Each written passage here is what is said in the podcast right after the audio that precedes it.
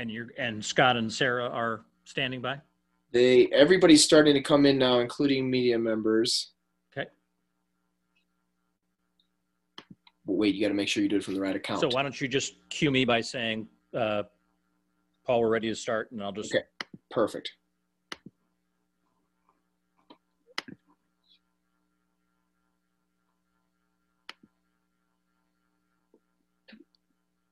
It's preparing Yeah. the live Yeah. Preview.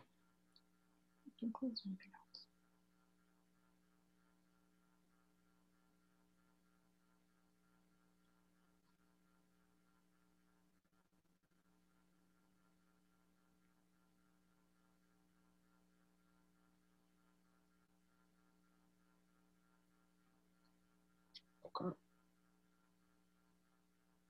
And then you click go live as soon as you're ready.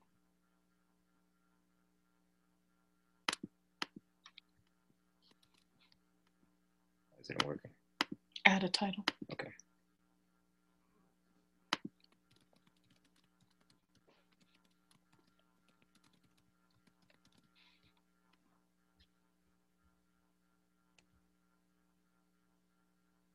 Almost ready.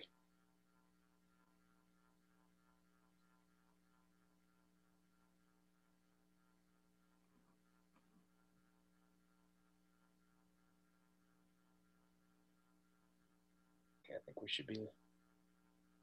We should be live. Yep, Josh sees it. Okay. All right, Paul, we can get started.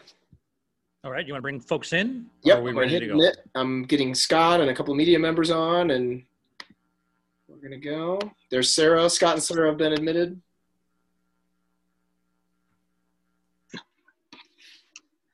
Hello. Hello, everybody.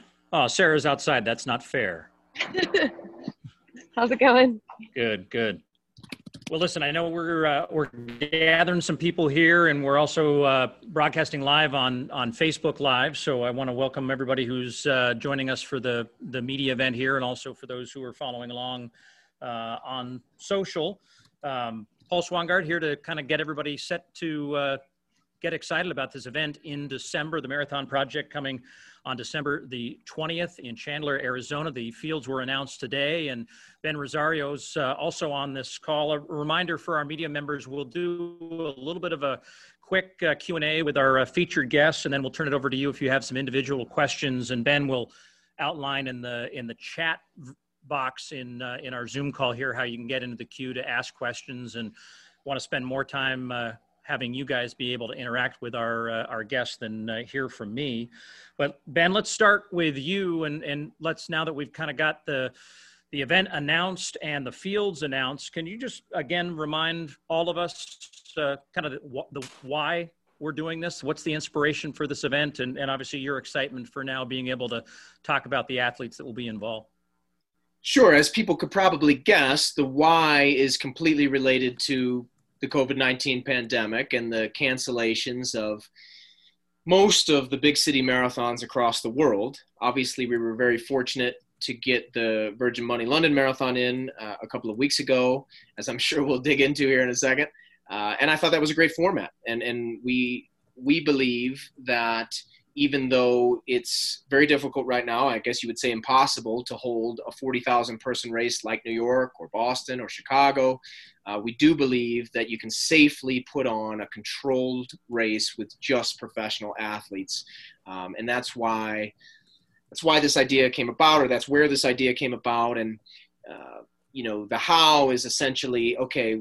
We think 100 is a good number, so 50 men, 50 women. We ended up allowing a little bit more than that on both sides, allowing for for some attrition over the course of the next couple of months. But that's a number that we feel is is very uh, doable. If you look at, let's say, the PGA Tour, they're having 150 person professional golf events with no fans. So we know that number is, is doable. And, and, and we'll follow all the guidelines put forth by USATF and World Athletics and the state of Arizona. You know, everybody will have to be tested before they come in. Uh, you know, we'll, we'll have some testing on site that weekend. And, and of course, all the volunteers are going to be masked up, socially distant, gloves. Uh, we're, we're, going to have a safe event. Uh, but the exciting part is that we're going to have an event. And we're going to have, if you looked at the fields today, many of the top marathoners in the United States, but also Mexico, also Canada. And then we have athletes that are training here in North America, but from other countries. We have an incredible athlete from Ukraine, a couple of Eritrean athletes, uh, one of the best Peruvian athletes. So it, it, it's a field that I, you know, I'd have to say that you, you you would see at a world marathon major outside of maybe you know the the the 204 type men and maybe the sub 220 type women. Other than that, and, and maybe from a depth perspective, you could also argue it's it's even deeper than you would see at a world marathon major. So uh, we're we're just super excited about the uh, the event as a whole. Yeah, and, and I guess are you I mean, going through this process, obviously you did some pre-selling of the idea into uh, coaches and agents and, and athletes. Are, are you at all surprised by the the quality of the field you've been able to gather, or was this always your hunch that you knew you could put something like this together at this level of uh, of quality? It was definitely the hunch, and some of the early feelers we put out. You know, Josh Cox is, is one of my partners on this thing, as is Matt Helbig, my old business partner from St. Louis. He's he's doing the operations uh, side of it. Josh is doing a lot of the sponsors and broadcast uh, things, but but of course he's super connected in the in the world of running. And so he was one of the ones, or he along with myself, put out feelers early on, and you could just tell that nobody was saying no. Everybody was saying yes. Everybody was saying yes. We absolutely want to do this. And so we we did have a pretty good idea, you know, in the summertime that this was going to work as long as we could pull it off logistically. We knew we could get a good field together, and, and we did. Well, good. Well, uh, well, it'll be exciting, and we'll uh, we'll keep you around. So, if folks have specific questions about logistics and the, the how and why, we'll uh, we'll obviously have you back here for some of the Q and A. But let's turn our attention now to the athletes, and let's start with uh, with the headline value. I think that everyone's eager and excited to see her back on U.S. soil, running at her very best, and that's Sarah Hall. And Sarah, you know, welcome back after the uh, the glorious performance in London, 222.01. We were uh, in the midst of that call on NBC, and just excited to see that uh, that that sprint to the finish that you've been showing since your your high school days at those Footlocker races. But uh, as you kind of reflect on that experience and getting safely back home, how has the recovery been, and uh, and why another race on the calendar in uh, in 2020? Yeah, thank you. Um, yeah, I'm so excited to be back home and recovering well, thankfully, from London. Um, it's the best recovery I've had from a marathon so far. Um, having a flat course definitely helps with that. And uh, and just the more marathons I get under my belt, I feel like the better I handle the training and handle the race. Um, and so so yeah, I was really excited, you know, to hear about the marathon project um, here in my home state of Arizona and and definitely had that a little bit in the back of my mind but was really trying not to have any kind of plan b out there in london and was was fully kind of focused on that event. And um and so but i knew kind of after we got through that that you know day of the race we were we were already talking about what was next. And and um, so so yeah it, it's i'm really thankful that ben rosario and josh cox are two of the hardest workers in this industry for sure for for putting together this opportunity for us in a year that's been really difficult and um, obviously as someone that races more than uh, more than most it's it's been really hard for me um, and and so yeah i can't wait to toe the line again it's just such a gift and, and, everyone's had to be creative, right? I mean, you came out to Eugene with your family and put together that half marathon PB in, in early August. But now here's an opportunity where, you know, for the first time, really, since we were all together in Atlanta, we're going to have a large group of, of athletes in the U.S had, I'm sure you've had conversations with other athletes. Oh, huge! It's a, big moment of feeling that connection to um, to other athletes again. Even though we were kept very distant by our trackers that were beeping if we got within six feet, I think um, just to to be able, it was such a bright spot, and um, and that was something that I was really hoping my race could be was um, to, to provide some inspiration and a boost during this time when there, it's been it's been difficult for everyone. Everyone's struggling with motivation and um, and yeah, just during these times. And so um, so yeah, I think the marathon project will similarly be. Hopefully, we can provide some inspiring races again and and keep people getting out the door and and putting in the work right now. And final question from me for you is just kind of what would you define as, as success going into this one? I mean, a lot of talk obviously going into London was about that that PB and uh, and the podium finish was was kind of icing on the cake. But as you come back just about what 11 weeks later from that race, you know what, what's your what's your expectation? Yeah, it was it was actually kind of opposite for me, where um, the podium was the was the focus and the PB was kind of the afterthought. Where London was really about competing and um, to get on the podium was was a dream come true there, and I, I I did everything I could have done in that race. So I feel really really grateful for that. But at the same time, it wasn't a great opportunity to run fast. Um, I ran almost every step of that race alone, besides when I was passing someone for a couple steps. And so um, that's that's not ideal for me. And the conditions were were tough. So I'm really looking forward to an opportunity, hopefully, to run run faster, assuming my body kind of responds to uh, regrouping and doing somewhat of another marathon build up here. This is kind of uncharted territory for me to have um, I'm used to like the, the quick turnaround, um, but not like having enough time to really like put in another build up. So, um, so yeah, that, that would be my hope is to, to run faster than I did in London. All right, well, stand by. Enjoy the sunshine here for a few minutes. We'll get you back in for the, the Q&A. Let's turn our attention now to the men's side of the ledger. Scott Fauble joining us. And Scott, you know, we visited together uh, in early July when you were part of another effort that Ben had put together, which was the uh, the event up in Utah where you ran the 5K. It was the only race between. We saw you in Atlanta uh, in the top 15 finish there, and then on to coming back here for this uh, December event. Just can you explain how the year has gone for you and how you kept your motivation and training, and what it means now to have an opportunity to run a, a full marathon distance here in a in a couple of months? Yeah, I mean, I think the year has been, I mean, it's obviously been tough for everybody. And I think I'd be lying to you if I said that my motiva- motivation had been 100% all year. Um, I suffered from like a little bit of uh, of what are we doing right now? A fatigue, I think, like most people. Um, but now that we have like a, a concrete event on the table coming up that I'm like really, really excited for. This is up my alley. I like the marathon. I like the training for the marathon.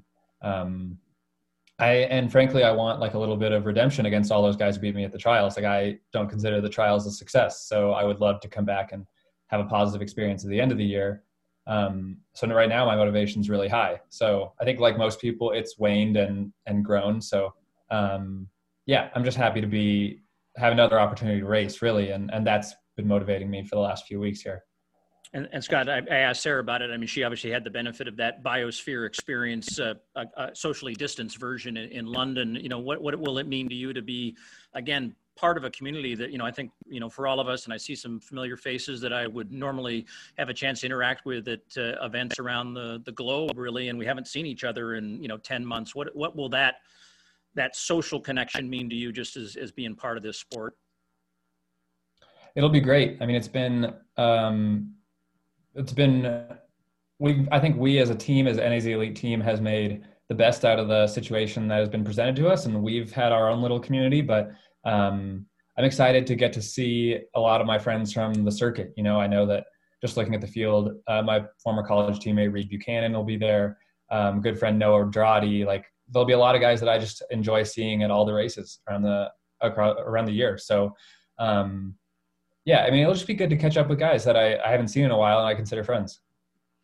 Well, and and I think the for the fans out there who are watching uh, and are getting ready for this as well, just you know, a chance to to maybe kind of end the year with a little bit of optimism that uh, you know hopefully this race will come together and you guys will be able to run safe and healthy. And you know, throughout the the events that I've been fortunate to be able to cover over the course of this pandemic year, it's just always been amazing to see the performances that I don't think if we go back in seven months' time and said, would we have predicted, you know, whether it be in the in the track realm of uh, Mondo Duplantis or uh, Karsten Warholm or what we saw, you know, in London with the performances, Cheptegei has obviously run very well on the track and on the roads. I mean, I think is there is there a moment of inspiration in our sport with an event like this to you know kind of celebrate what you guys have as elite athletes gone through and you're still you're still training through it you're you're all teaching us that you know hey there's better days ahead but you got to keep grinding to get where you want to go yeah i i mean i'm just happy to have an opportunity to race again um, if there's some sort of inspiration that comes from that i think that's amazing um, but for me, my focus is is on just getting to the line healthy. Hopefully, this event goes off without a hitch. I have every confidence that it will. Um, and yeah, just crushing this thing, and uh, whatever people take from that will be great. Um, you know, I think it's going to be a really good event.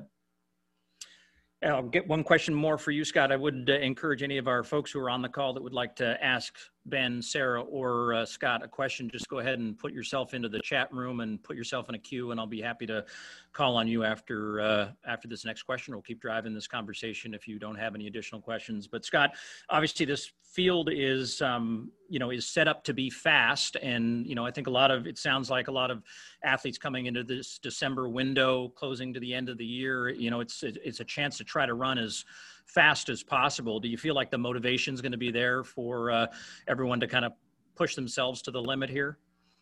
Yeah, of course. I don't think. I mean, it would be kind of.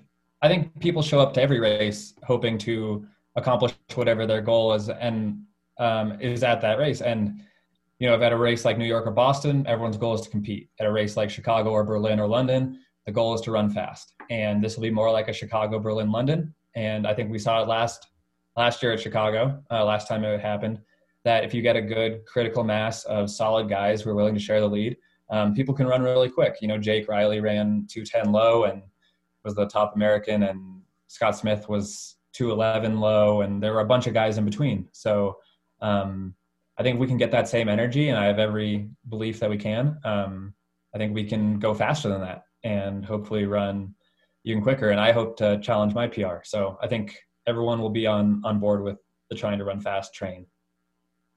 All right. Well, thanks for that perspective. And uh, yeah, I mean, I think it's going to be exciting to, to watch all of you compete at your very best. And, and again, a lot of motivation, I think, for some folks just because the fact they haven't had those opportunities like yourself. All right. Jonathan Gault wins the, uh, the prize of the day for getting first into the queue. So we'll bring him in. And I believe his question is for Sarah. Jonathan, good to see you. Hey, yeah, good to see you as well, Paul. Um, yeah, Sarah, congrats on the run in London. And I guess my question is about you ran 222 there, which you said is a PR, but the conditions obviously weren't great. How much faster do you think you could have run in good conditions? And will the American record be something you might target in this race in Arizona? Yeah, um, I don't know. It's hard to speculate. You know, I think London, I was so, so grateful for the opportunity to race. I, I think I was the happiest person out there maybe but at the same time it was kind of the perfect storm of like running completely alone like absolute silence out there with no spectators or no like even music most of the course. And um and just yeah tough conditions definitely wind and cold rain is not ideal. And so um you know i don't know. I think um uh, the american record i think is something that my training's shown I, i'm capable of at some point um, and, you know, i am able to run long tempos in the 520s pretty consistently in altitude now. So um, I think 519 paces um, the record pace. So I think that is a good indicator. Um, and I think it's going to take having an A day. Um, so, so yeah, we'll see. hey Ben, can you can you briefly describe the the race courses it's set up? It's similar in loop like we saw in London, correct? Yeah, it's a it's a 4.3 mile loop where, first of all, the road is as flat as you could be, or as flat as it could be. There's no there's no camber to it. There's no there's no potholes, no cracks. It's, it's actually very little. It's, it's not used that often, so it's really nice surface. Uh, you essentially go down one side of the median, you have a roundabout. Now on the map, it looks like it's a 180, but it's not. It's a roundabout. Sarah actually saw it. Uh, Sarah and Ryan actually saw it uh, fairly recently. Uh, so you, you have a roundabout at one end. You come down the other side of the median, and then you have another roundabout at the other end. So it's essentially 2.1 something uh, around, but it's a 4.1 mile loop because you're going out and back for one loop. So you do that six times. Uh, there's the extra distance uh, at the beginning and at the end. Uh, you finish inside um, kind of the middle of this whole venue uh, next to this big event center. It, it, sh- it, should, for an event without spectators, it should have a fairly good atmosphere to it because of that out and back style and because it's a mixed gender race. So there's going to be a lot of action out on the course the whole time. Uh, but but as far as just physiologically, it's flat and it's fast. I don't know that I can think of any route we could have made faster unless it was literally just 26 miles down a straight road. So it's a very fast course. Jonathan, back to you. Do you have a follow up with with a question for Scott? Yeah, I was interested in his his plan. I mean, I know he has this on the calendar now, but 2021, you were you know the last Olympic trials, you were fourth in the 10K, uh, and you didn't make the Olympic team in the marathon. Are you going to plan on running 10,000 the trials next year? Do you have an idea yet? Uh, we'll cross that bridge when we get to it. I have no have not put anything on the calendar for 2021. I'm 100% in on this. Uh, so, um, you know, even if I take a month after the trial or after the marathon project, that would leave me like six months to get ready for the the track. So that's plenty of time. I don't think we need to put the cart before the horse by any means on that. So, um, all in for the marathon project. We'll figure out what's next after that. Aaron, thanks for uh, putting yourself in the queue. Welcome in, and uh, you have a question for Sarah. Do thank you. Um, hi, Sarah.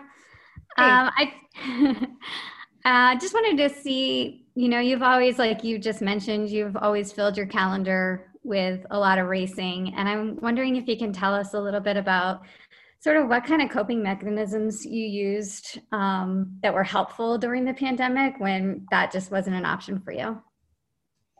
Yeah, um, yeah. This race or this year was really, really tough. I think that's what made London so sweet. Was just after um, such a challenging year of, you know, that my last race was the trials, which was the biggest heartbreak of my career, and um, and then, but like kind the the way you encourage yourself after that is like, well, well, I gained all this fitness during the build up I want to use that towards something else. Like I'll have future races and I'll have the track trials and like just throwing yourself towards those new goals. And then all of those were canceled canceled canceled. And and um you just yeah it's hard to find the redempt redemptive part of the trials. Um and so i don't know if i really yeah it's i, I don't i don't know what advice i would give people. I it was kind of just taking it a day at a time and as scott said i mean motivation definitely waned at times but i think um, for me i've just come to really love the grind of training and um, like I didn't need the carrot of a race to to train hard because I just love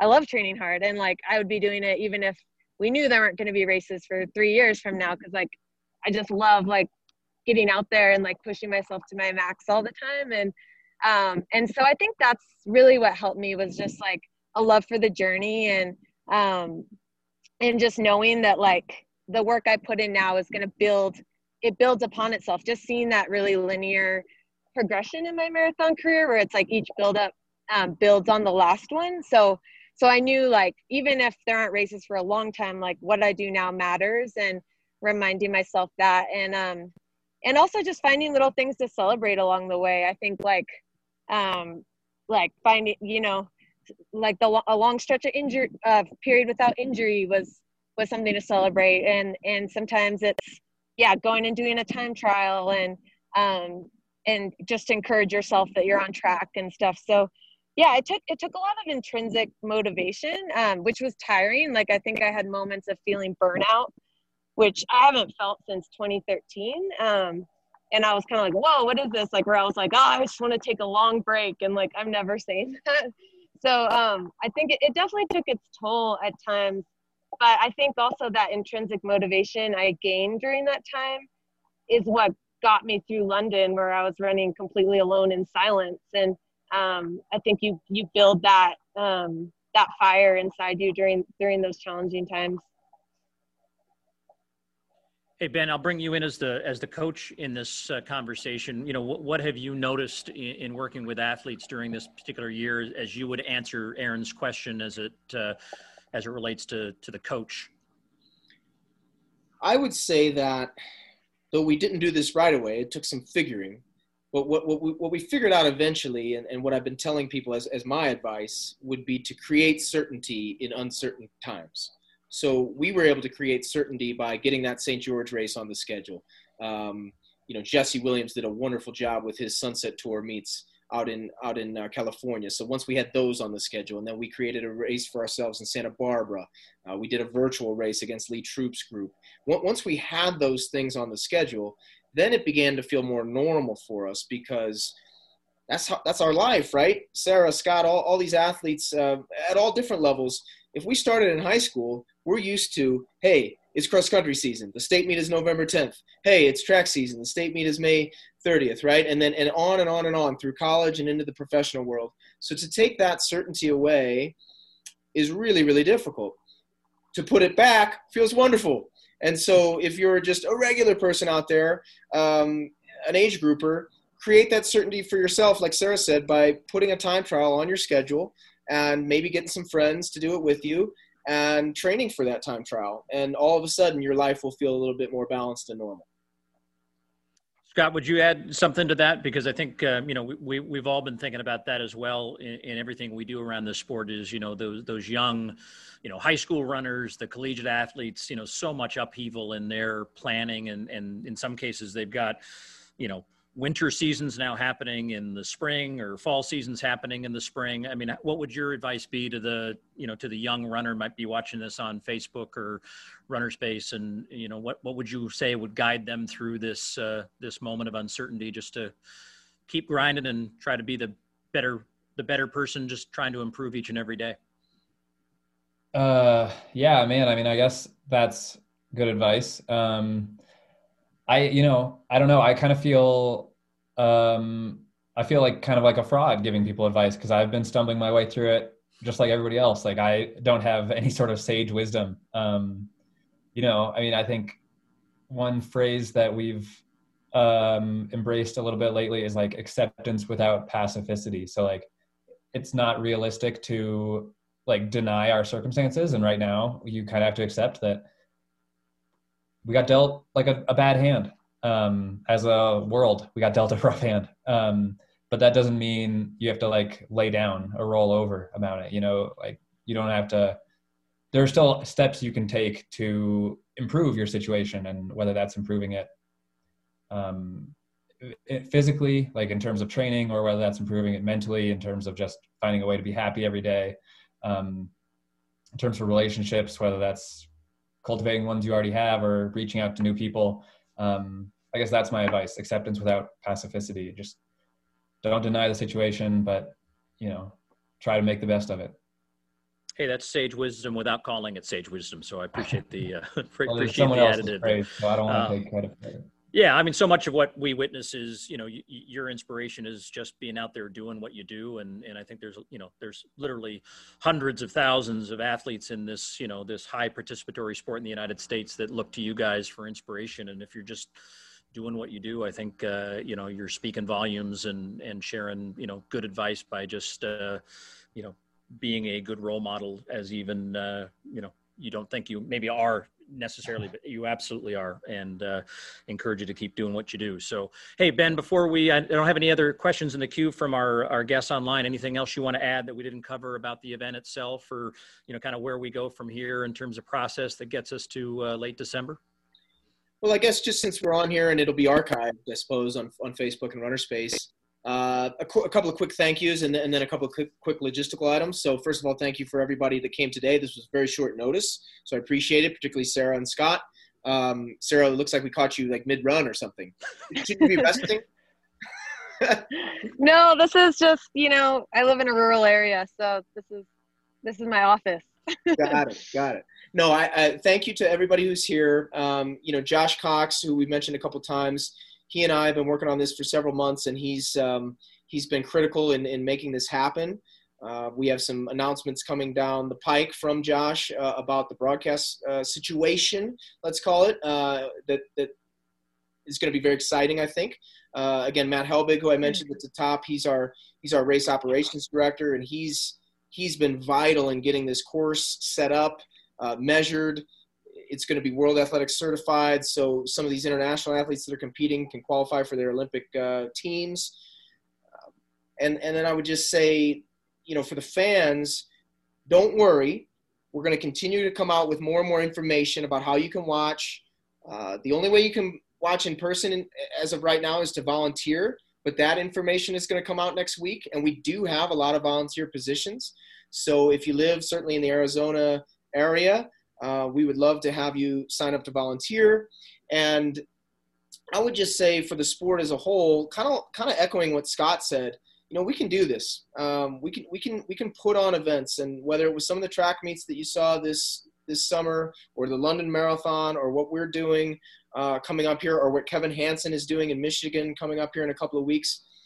Let's do these things. Let's do them really safely, um, and let's take all the all the precautions we possibly can. But but our sport is a professional sport too, just like football and baseball and basketball and soccer that you're watching on TV. Our sport is professional too, and uh, and we're going to move it forward. Yeah, and, and let's use this as a as a moment of inspiration. Again, talking about what Sarah and Scott said. So you know, if if you've you know, going into the winter, you just don't know how you're going to get yourself to December with all the unknowns coming up in the next couple of months. Circle December 20th and tell yourself you're going to run an equivalent marathon by then, or, uh, you know, give yourself a, a, reason to want to be part of this. And, uh, you know, there'll be many ways for you to feel like you're connected to this. And then we'll come together on the 20th, uh, to your point, Ben, and hopefully celebrate the fact that, uh, you know, 10 days before the, uh, the eventual change to the new year, we're all surviving and we're still competing. And, uh, if we can say we did that in 2020, I think uh, you know the best years are to come, don't you think?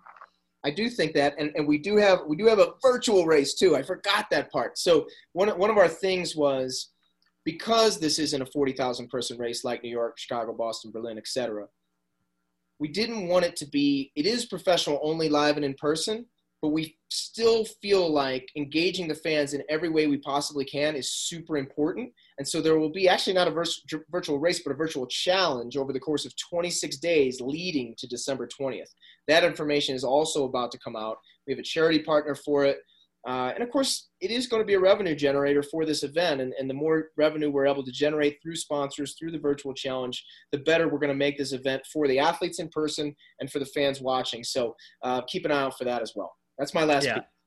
Yeah, sorry to sorry to, uh, to to tease that, but I knew it was coming, and uh, look forward to that as well. I mean, I think we all recognize that maybe one of the biggest you know economic disasters coming out of all these large scale road races not happening this year is that they are sizable generators of, uh, of charitable contributions and, and sarah knew that well because london i think is the single largest one day fundraising event in the world each and every year so if we can uh, do our small part to attach a charitable component and get people uh, to uh, to participate in a, in a virtual way, we'll uh, we'll be doing uh, right by what the spirit of a lot of these events have been over the years. So, my thanks to uh, to Sarah and Scott on the participatory side. Ben, great to see your team doing what you do well, which is come up with cool ideas, and look forward to seeing that.